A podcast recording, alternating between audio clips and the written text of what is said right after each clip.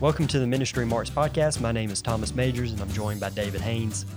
Today, our topic is overcoming bad advice. You know, as preachers, we have people give us advice, and especially an old preacher likes to come along and put his arm around us and say, Listen, son, you need to make sure you do this.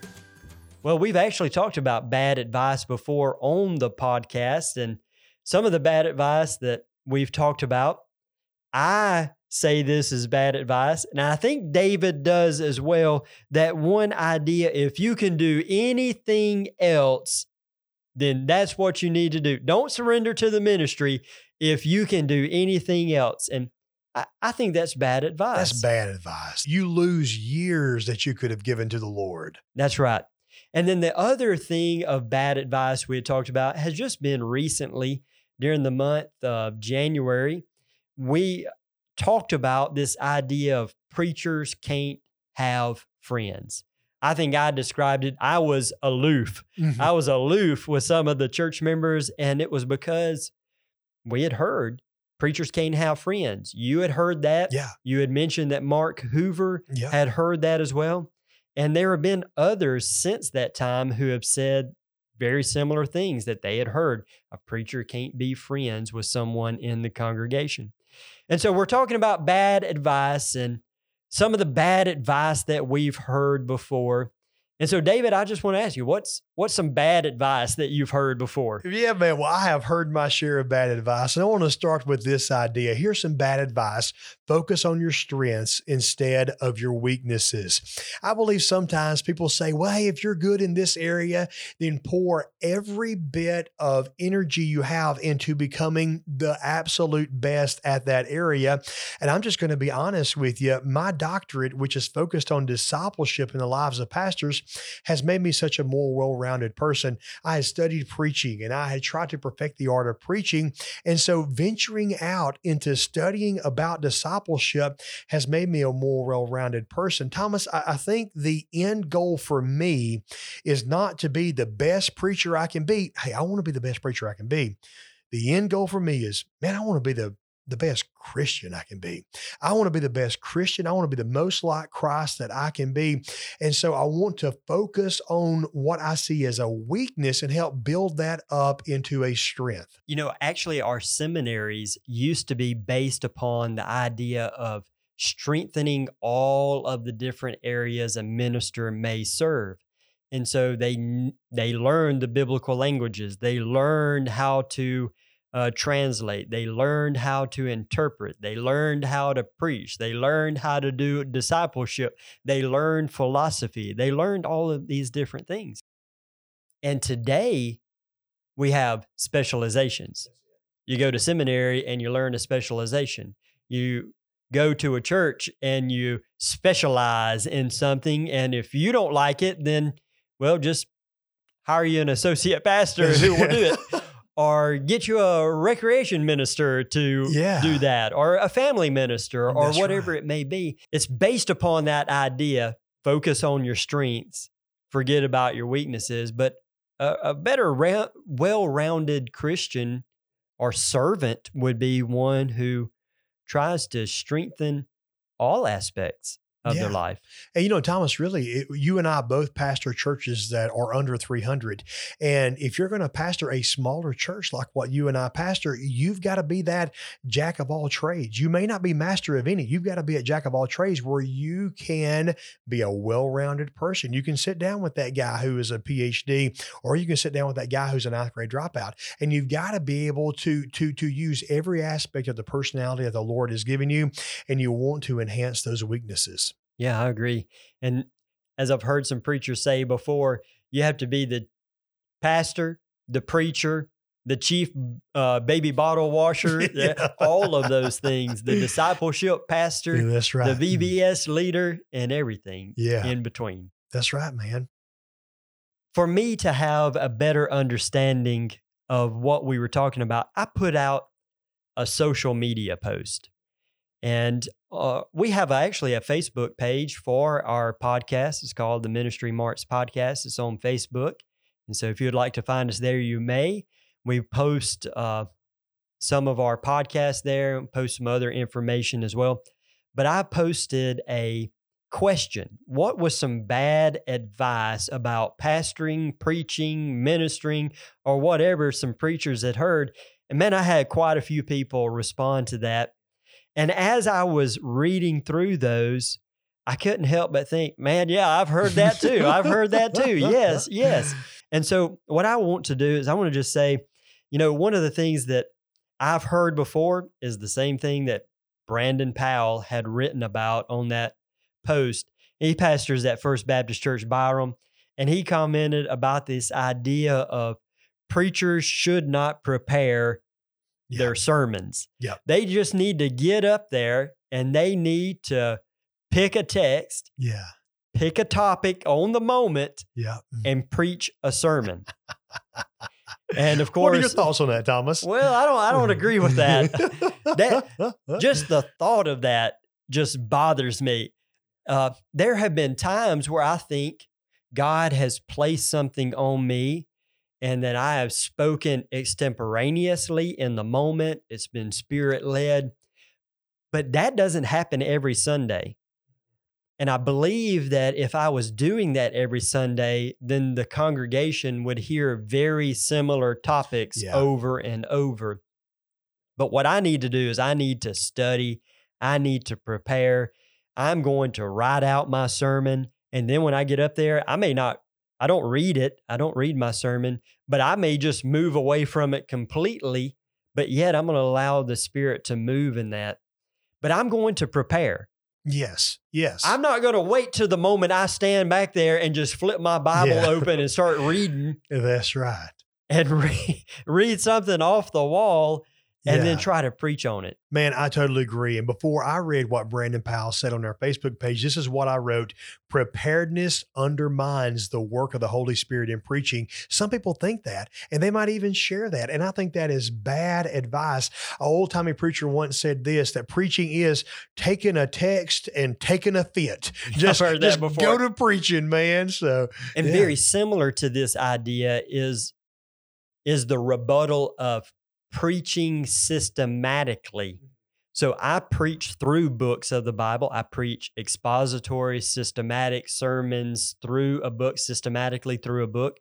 And I know you have done something similar. And even now you preach expository sermons right. that are based upon a topic, but you do so systematically. that's right. So you know what you're going to preach probably for the next A- Absolutely. two or three weeks. Absolutely. At I do. least. Yes. And for me, I know what I'm going to preach. Next two or three years. well, I'm preaching through Acts, and so it's not as long as Luke, but but I, I know what I'm preaching till September, okay? Because that's how far I've got the book lined out. But they would say the same thing. Well, you're not relying upon the Holy Spirit. That's right. And and of course, I would argue that the Holy Spirit wrote the text hmm and that we are fully following the Holy Spirit's design Yes. when we are preaching through a text that he inspired the person to write from beginning to end. Yeah. And so An old pastor once told me this that he was going to preach at a, I don't know if it was like a Bible conference or if it was like a revival, but he was a guest preacher. So this was not his church, this was another church. He said there was a large crowd that that evening at that church and that the choir loft was filled with people. And he said as he was given the invitation to come and preach, and it might have been like in a revival, but anyway, he was given the invitation to come and preach. He said as he was leaving his, I guess his seat on the front row and he was walking to the pulpit, he heard someone in the choir loft say this in a way that they made sure he heard it. This is what they said Lord, if he's preaching with notes, strike him dead, is what he heard a person say. Oh, man, that's terrible. So my question was this Were you preaching with notes? He said, Sure was. so the Lord did not answer that prayer. That prayer was outside of the will of God because God let that person live. But there are some people who feel that way. But I think that preparation enhances the work of the Spirit. Man, that's why I prepare like I do. You know, my routine. On Mondays, I get my outlines. On Tuesday, I begin to really flesh out that skeletal outline. By Wednesday night, I have finished my sermon. And then today is a Thursday. I preach this Thursday morning at Charleston Place, the message I will preach Sunday morning. And I think preparation allows the Spirit of the Lord to fine tune that message by the time you get in the pulpit. That's good. Amen. What's your other advice? Okay, my other advice, my third piece of advice is this. Uh, I was once told this the role of the pastor is to drag the church along, and the role of the deacon is to hold the pastor back. I think that is terrible advice. The role of the pastor is to drag the church along, and the role of the deacon is to hold the pastor back. Uh, Thomas, I, I have a novel idea. Or- I know, I know. You're surprised. I want, I want you to listen to this. This is a novel idea.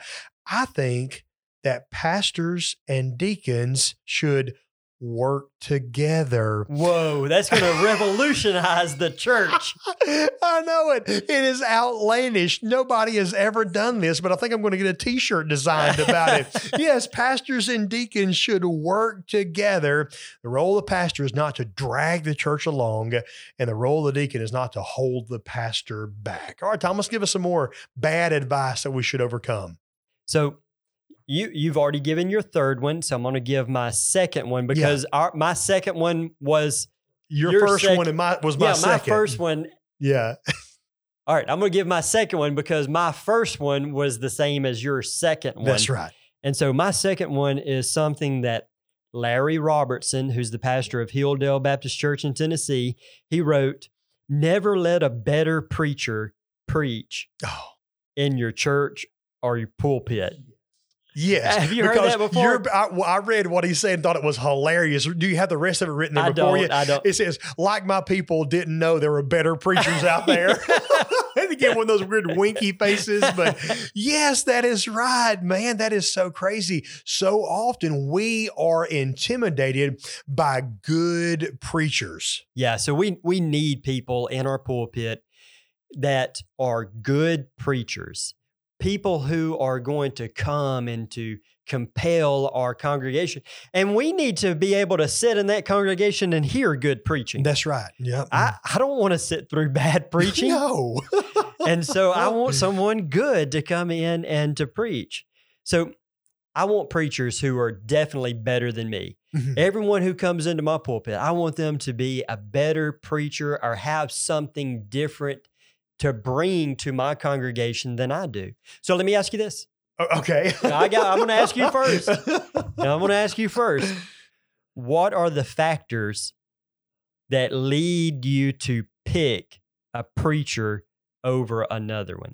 Oh boy, that is really good. Okay, now we're I know what I got mine. yeah, yeah, yeah. Tell me yours first. We're talking about like us as a pastor. Who do we get to come do a revival? Is that what you're kind of thinking of? Yes. Yeah, tell me. First and foremost, I want someone who is going to be faithful to the text. Yes, absolutely. if they're not faithful to the text or if they're going to read a passage and then jump off into somewhere else i i do not want that person faithful to faithfulness to the text is number 1 number 2 would be preaching style there are people who are faithful to the text but they were boring to listen to yes. I want someone who my people are going to like to listen to and who are going to come and is going to be able to preach in such a way that people are excited about the passage and excited about what the person what he is saying.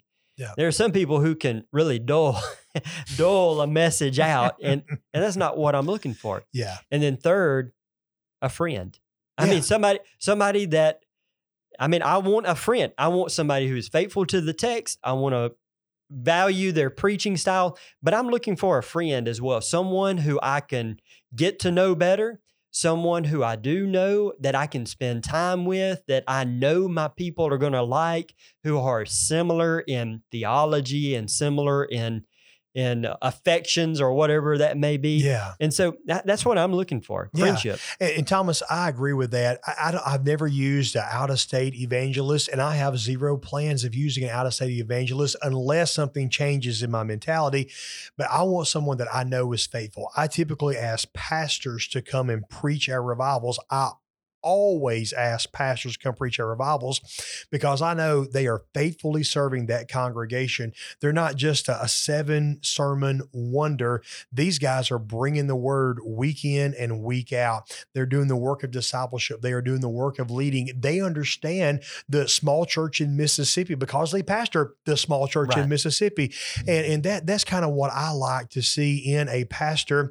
Uh, something that I do is you mentioned a friend. The guys that I have come are guys that I am friends with uh, because I know them and I love them. And I know that their preaching ministry is going to greatly enhance the uh, the spirituality of our church or the spiritual nature, spiritual health of, of the congregation. And then I try to do young, old, young, old, young, old is what I try to do. Now, now, now. Whoa, whoa, whoa! Hey, Oh, hey, yeah. no, wait. Oh, yeah. I, huh? I came and preached, As you, yeah. and then Tim, And Tim Bass, Bass was the That's next right. year. He was the old man. That's it. Hey, So if Tim Bass is faithfully listening to our podcast, yes, Tim, I am calling you old. That's right. So I did Thomas Majors, and then I did Tim Bass, and then we did Andrew Chastain. Andrew's 26 years old. Now let, let me tell you something interesting about that. Chastain is the pastor of FBC New Albany. We've had him on our podcast before. If you're a listener, you know Andrew Chastain. One of the best things, one of the best things that Chastain did for our church was this we have a lot of senior adults in our church, and they left saying, Wow, there is hope in the next generation. This 26 year old young man came and brought the word. Now, he is a fine preacher. He is a fine preacher, but he faithfully handled the text, and they said, You know what? All young guys aren't bad. And so this right. this this this next revival coming up in just a few weeks, Trinity Baptist Church, David Hamilton is who we're having. so he's gonna be the old guy this year. So oh baby. But we I, I love I love the guys that I've had preach for revival. I love them and I love what they are able to do with with the time they have. We do Sunday morning, Sunday night. Then we do we do lunch services Monday through Wednesday where the where the person kind of does a sermonette, you know, a little Bible study. Yeah. And then we do evening worship services. And it is so good to see my friends pouring into the life of of my church family. And I, I'm, I'm excited about it. So I, I like that too. Yeah. All right. So my third, my third advice is something that the former pastor of Trinity wrote. Oh, my Don good Baggett. friend. Yeah, Yes. old brother Don.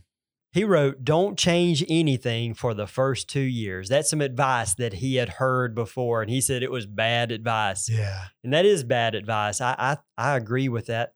Now, I've I've not necessarily heard someone say don't change anything in the first two years, but a lot of times I hear someone say do not change anything in the first year. And I th- I think that could go either way.